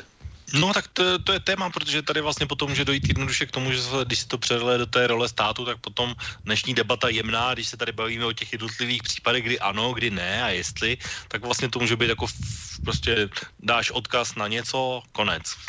Nebo pozveš na demonstraci, nic, prostě smazáno, jo. Ale já bych ještě, protože uh, mám čas, už se nám pomalu chýlí, ale ještě máme nějaký docela dobrý prostor probrat jednu věc, kterou jsem si taky připravil do dnešní relace. A to je vlastně takový jiný názor a trošku jiný pohled a a, který to vidí trošku jinak. A je to vlastně analytička, která se jmenuje, turecká mimochodem, a která se jmenuje Zejne Tifekciová, tak nějak se jmenuje. A ona vlastně napsala takový docela zajímavý článek právě na, na téma svobodného projevu na sociálních sítích pro server Politico. A napsala tam, e, přečtu jenom takovou docela důležitou část toho, kterou si myslím, že důležitá je. A pak můžeš vlastně okomentovat. Tak napsala tam, cituju. Lidstvo v současné době zasypává lavina nejrůznější sdělení, některá jsou pravdivá, některá nepravdivá, jiná falešná, některá důležitá, jiná triviální a mnohá vytržená z kontextu. A lidé jsou vyčerpaní. Dlouho jsme si po to ohrožení pravdy představovali cenzuru nebo diktaturu. V digitální době převážně neomezeného projevu, ale velká hrozba vypadá velmi odlišně. Od nepaměti jsme předpokládali, že s postupnou demokratizací projevu bude skvétat i samotná demokracie, kdy bude víc a víc lidí mít možnost šířit své názory a slova, přinese to soubor myšlenek jako nikdy dřív, z něhož odejde vítězně pravda, navíc posílená bojem. Ale v roce 2018 je stále zřetelnější, že více projevů ve skutečnosti představuje pro demokracii hrozbu. Přebytek informací umožněný novými technologiemi může pohřbít to, co je pravdivé, výrazně pozvednout dezinformace a odvést pozornost od důležitých sdělení. V záplavě domělých faktů, argumentů a protiargumentů se naše mozky uchýlí k filtru, který je nejvíc na snadě. Podíváme se na své druhy, vidíme, jaká stanoviska zastávají a přidáme se k ním. A ve výsledku se otevřený a participační diskurs stává pravým opakem. Důležité hlasy jsou na otevřených platformách umlčeny davy trolů, chrlícími urážky a výhrušky. Výmysly sdílené přáteli a přáteli přátel se stanou bernou mincí. Klíčové informace se topí v proudu těch bezpředmětných, až se straptí úplně. Kdyby se v ulicích pálily knihy, byli bychom ve stavu nejvyšší zbělosti. Takhle jsme zkrátka vyčerpaní. Tak, tak to byl asi takový část z toho, co ona tam napsala, tak uh, vlastně dá se to vnímat i takhle z úplně druhého, uh, druhého hlediska, to znamená, že příliš mnoho informací zabíjí demokracii. No, jako takhle ten, ten text, jak ho přeče, tak samozřejmě já v podstatě asi bych ho podepsal, jo, protože takhle, takhle to nějak asi vnímám taky. E, samozřejmě druhá věc je, jako když se řekne příliš mnoho e, názorů nebo informací zabíjí, zabíjí demokracii, no tak, tak jako je to zase, když se jako takhle to vytrhne z toho, tak to zní jak, jako nezní úplně zas, jako co by Tak člověk... já jsem to možná trochu při, při, řekl trochu ostřeji, ale ona říká, že vlastně příliš mnoho názoru je, je nebezpečím demokracie, když to zjevním podle toho, hmm, tak hmm. jak jsem to četl. No, příliš mnoho názorů, no, to je, já nevím, no, to je jako těžko na tohle něco říct, jako říct, jako souhlasím, nesouhlasím, prostě v, jako teoreticky by člověk řekl, jako, že tam nějaká kauzalita není, jo, jako v tu kauzalitu neviděl, ale jako v praxi, jako je to tak, jak ta paní píše, prostě tak to samozřejmě je, takže to je prostě, ono demokracie, ono vůbec demokracie, že to už věděli staří řekové, prostě Aristoteles a jako myslitele, jako demokracii nepovažovali za ideální formu vlády, potom vlastně demokracie pro ně byla v podstatě ochlokracie, vláda spodiny. Ono tady jde o to, jako demokracie, prostě lidi musí mít pocit, že participují na správě věcí veřejný, že jaksi mají váhu ve společnosti, nějakou jako úctu, postavení a tak dále. Věc jiná je ta, že jako mnoho lidí si je pasivních právě, že se realizuje tím způsobem jako na internetu a reálně nic nedělají. Jako neangažují se, nejsou v nějakých združeních, nechodí na zasedání zastupitelstva, nesnaží se ovlivňovat politiky, dokonce nechodějí volit a tak dále, takže a pak si stěžujou. Jo, a takový lidi já nemám rád, prostě lidi, kteří ani nejdou volit a nebo prostě jako nesnaží se aktivně nic sami udělat pro nějaký zlepšení, tak jako ty ať, ať si nestěžujou prostě. Počkej, ale oni by ti řekli, že to nema, stejně nemá smysl. Že no to tak je to je jejich věc, tak nemá smysl, tak ať si ale nestěžují, nemá, ale samozřejmě to má smysl. Prostě já říkám, jako, vol, jako když si tohle řekne každý, no tak pak to můžeme dát nějakým absolutnímu monarchovi, ať si dělá, co chce. Jo, to je prostě, to vidíme jako v některých zemích to tak je, že jo, samozřejmě. Jo, jako pakli, že prostě demokracie není hlavně, když jsou pasivní občani. Jo.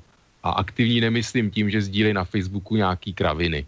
Prostě, takže to je, to je jedna věc. Druhá věc, já jsem čet eh, nedávno velice jako dobrý článek o tom, co jako zadlužení a exekuce vede k tomu. Prostě, že lidi, který, který v podstatě těm skončil život, jo, legální, žijou v takových jako nějakých černých zaměstnání, aby nemuseli ukazovat příjmy, prostě žijou v takovém jako pololegálním světě a takový lidi prostě a nemají perspektivu v podstatě se z toho vymanit, tak takový lidi jako začínají uvažovat, řekněme, jako proti systému ve smyslu eh, prostě nemají nemaj, eh, jako eh, ten řád. Jo, si to jako, když hypotéky, prostě spousta lidí vzpomíná na komunistický režim, protože dřív nebo později dostali nějaký byt v paneláku a měli. Prostě dneska člověk pokliže nezdědí, tak se musí zadlužit na celý život hypotékou a je v podstatě jako určitým otrokem ve finančním závazku vůči nějakému jaksi subjektu jinému a musí v podstatě své jednání tomu přizpůsobovat celoživotně. No, ale někdy takový, nemá ani, to, ani tu možnost nemá. Jako si vzít hypotéku? Mm-hmm. No, no tak, tak, to, tak to ještě v České republice věc, jsou ještě no. jako víc, víc uh, jednak uh, ty přísnější pravidla a jednak samozřejmě ceny nemovitostí no, pořádku, ano, ano, ano, teď jsou zpřísnění, takže některý to ani nemůžou vzít, až někde živoří na nějakých jako předražených podnájmech a v podstatě jako nevím, jak z důchodu můžou jako tímhle způsobem fungovat a tak dále. To si myslím, že všechno tyhle ty sociální otázky jako vedou, sociálně-ekonomický vedou k tomu a příjmová nerovnost a tak dále, všechno, že prostě čím dál víc lidí jako je naštvaná na svět, na ten systém, jak funguje a oni si tenhle systém nějakou jako ať už lichvu nebo prostě běžný zadlužení a exekuci, kterou si oni zavinili svým nezodpovědným chováním, prostě to je jako různé ty příčiny, tak prostě oni zaujmou nepřátelský svět a tenhle ten jako takzvaný jakoby systém nepřátelský svět stotožní s demokracií a prostě líbí se jim někde, kde jakoby dost, kde tu ta zoologická zahrada někde a jako já s tím taky ne, jako mně se tohle taky nelíbí, ale nelíbí se mi ani to, že někde bude nějaký prostě velký bratr, který teda dá nažrat někde a za těma mřížema budu mít nějaký to bydlení a to mi teda má, bude stačit k tomu životu a on si prostě bude vládnout, co já mu do toho nebudu kecat za to, že on mi, to je taková tako, za komunismu společenská smlouva. Tak to se, mi, to se mi taky nelíbí, ale myslím si, že prostě v rámci teda i toho našeho, řekněme, systému v vozovkách asi můžeme fungovat líp, aby těchto lidí, kteří se cítí vykořeněný, kteří nemají zastání a jsou nějakým jako takzvané otroky systému, bylo, bylo co nejmíň. A myslím, že právě, že tohle vede právě i ty lidi e, jako k hledání takových jako různých konspiračních teorií a tak dále, že ten, ten systém je nějak, prostě nějak jako, nějakou skupinou centrálně jako organizovaný A ono samozřejmě nějaký Davos a Bilderberg a takovýhle věci, ono to je, samozřejmě jako to existuje, nějaký Davosský setká nějakých bankéřů a politiků a ono to bohužel jakoby mm, jsou věci, které napovídají, že něco takového existuje, tak ono to do, jist, do jisté míry to existuje, jo, ale e, tyhle lidi mají prostě pocit, že jako je to daleko jako organizovanější a centralizovanější, než to ve skutečnosti je samozřejmě, ale prostě jako vyplý, i tady z tohohle to prostě ta nespokojenost e, s nějakou tou svojí osobní životní situací prostě vede tady k těmhle těm věcem, že lidi se uchylují k takovýmhle prostě protože ty tradiční média považují za součástí toho spiknutí toho systému, jakože jsou nedůvěryhodný, jo, to, že, to, že prostě nějaká televize nebo vysílá nějakou jako reportáž o něčem, o čem oni si přečetli na Facebooku, tak prostě hned řeknou, ano, to je prostě cenzura a manipulace, já nevím co. Myslím, že prostě jako tohle je velký zdroj jakoby toho, co, čeho jsme svědky jako e, v poslední době taky. Já si myslím, že relace okénko je opravdu zdrojem neuvěřitelných věcí a t- některé věci se třeba, co, co si třeba teď říkal, tak to je překvapení i pro mě, jako z tohohle hlediska. Ale a, aby vlastně ale je to takový docela krásný oslý mustek k tomu, jak vlastně z téhle situace ven, protože já jsem přečetl jenom část toho článku, který napsala ta analytička, ale má to ještě takový konec, právě jak z téhle situace ven, a tak já to zase jenom přečtu a pak to komentujeme a to by asi všechno, co dneska stihneme. Tak návrh, který ona říká, je zhruba tohle. Samotná možnost projevu není tím, co umožňuje demokracii fungovat, nýbrž schopnou dohodnout se. Po nějaké době, aspoň v určitých momentech na tom, co je pravdivé, důležité důležité a co slouží veřejnému blahu. To, to neznamená, že se všichni musí shodovat na všech faktech nebo že se naše priority, že by naše priority měly být jednotvárné.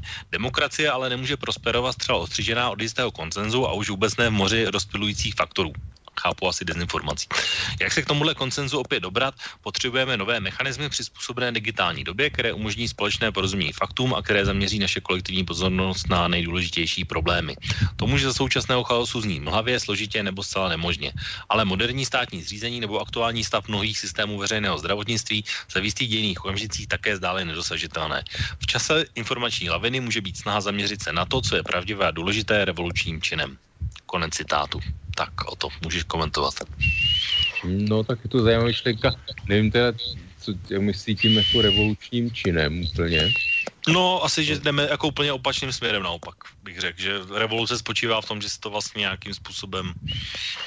Já si takhle, já si totiž myslím, že jako teď si budu asi do jistý mi případy si protiřečím s čím, co jsem řekl před chvílí, jo, ale že zase spousta lidí naopak jakoby pálí dobrý bydlo, protože uh, jakoby životní úroveň stále jakoby zvyšuje pro lidi. Jo. To, že samozřejmě jako otázka bydlení, ano, v průměru, ano, v průměru, ale myslím si, že jako oni i ty chudí, jako se jim zvyšuje životní úroveň a re, relativně méně než třeba jako by těm bohatším, je jako zjednodušeně řečeno. Takže, Dramaticky méně bych řekl. Ano, drama tak záleží, koho bereme za ty bohatší, nemluvím o, jednom pro, o tom jednom procentu, ale o, je prostě nějaký větší, jako větší skupině, řekněme nějaký jako střední třídě a tak dále, když se mluví o tom, jak taky pořád trpí, ale jako ta životní úroveň se, se jakoby zvyšuje i, jakoby, i těm, jakoby v kategorii těm chudým, ale samozřejmě jinak. A člověk se jako tu svoji situaci hlavně poměřuje v relaci k ostatním, takže on to nevidí. On vidí, že prostě jako někomu se daří ještě líp a je nespokojený s tím, že jemu se daří jenom o málo líp. Jo? Ale myslím si, že právě, že všechno tohle i jako že lidi pálí dobrý bydlo, že prostě zapomněli, co, co jako byla válka, jaká byla dřív chudova, bída, co, co prostě nějaká jako náro, nesnášenlivost, jakoby národní raso a jako vedla, k čemu vedla v minulosti, prostě a neuvědomují si, jakoby, co, co ta západní civilizace jakoby dosáhla, jakých jakoby výdobytků prostě v toho pohodlí života, životní úrovně, v takové jakoby komfortu. A přijde mi, že jakoby spousta lidí by potřebovala přes hubu vrátit se jako v té dějné smyčce někam jakoby zpátky do toho, co jsme zažili v minulosti, aby si, aby si tohle vůbec uvědomila, kam, jako, kam jakoby ten, ten západ a civilizace jakoby dospěla. Jiná věc je za jakou cenu. Za cenu nějaký jakoby plundrování životního prostředí, zdrojů a zničení půdy, jako že jo, půda dneska jako vysychá, ještě to zase nebudeme o klimatický změně a tak dále, to je věc jiná, jo. To, to je zase... No myslím si, že o to, že tohle už dnešní relace asi zcela stoprocentně neprobereme. Už jsme se dostali od Alexe Jonese a Facebooku někam úplně jinam. No, ale já si myslím, že to s tím souvisí, že prostě lidi mluví prostě, jako mají motivaci jakoby se uchylovat k takovýmhle jakoby zdrojům informací, jako, no, jako řekněme, podivných vozovkách, prostě hledat nějaký jako za každou cenu prostě alternativní informace mimo ten takzvaný systém. Prostě myslím, že, jako, že, že to s tím souvisí. Ale tak to je svobodná volba každého. Já si myslím, že je to v pořádku a že jsme to i takhle dneska probrali, protože tohle, to, co si říkal, tak to fakt budou dneska úplně poslední slovo, protože já bych dneska chtěl končit písničkou. Tak uh nám hrozně rychle utekl, tak děkuji ti o to za uh, dnešní účast v relaci. A jenom pánovi LP, našemu posluchači, který nám psal, tak uh, myslím si, že se asi shodneme, že mu poděkujeme za, za hodnocení a já jsem určitě ozvu, takže uh, to, o čem nám psal, tak uh, určitě nějakým způsobem uh, projedeme a spacifikujeme. A tvoje os- poslední slovo o tom. No já se jenom, protože vidím, jaký je čas, tak se jenom rozloučím, děkuji za pozornost a budeme se těšit někdy příště zase. Tak já taky děkuji Otově za dnešní zajímavou debatu, názory a někdy příště naslyšenou. A já vážím posluchači, dneska se rozloučím typický písničkou, protože ta písnička je ze Slovenska a asi zhruba před dvěma týdny mi poprvé pouštěla moje žena a já bych jí chtěl v tuhle chvíli věnovat, protože ona měla včera narozeniny, takže to bude takový můj speciální dárek pro ní a jak jsem zjistil potom následně, tak i tahle písnička na Slovensku zbudila, zbudila docela takové politické vášně, pro mě možná nepochopitelné, ale neznám asi všechny detaily, tak uh, se dneska netypicky rozloučíme písničkou a přeji vám tedy vážení posluchači příjemný zbytek večera, příjemný zbytek víkendu a za dva týdny z relací Okénko opět naslyšenou. Táto relácia vznikla za podpory dobrovoľných príspevkov našich poslucháčov. I ty sa k ním môžeš pridať. Viac informácií nájdeš na www.slobodnyvysielac.sk Ďakujeme.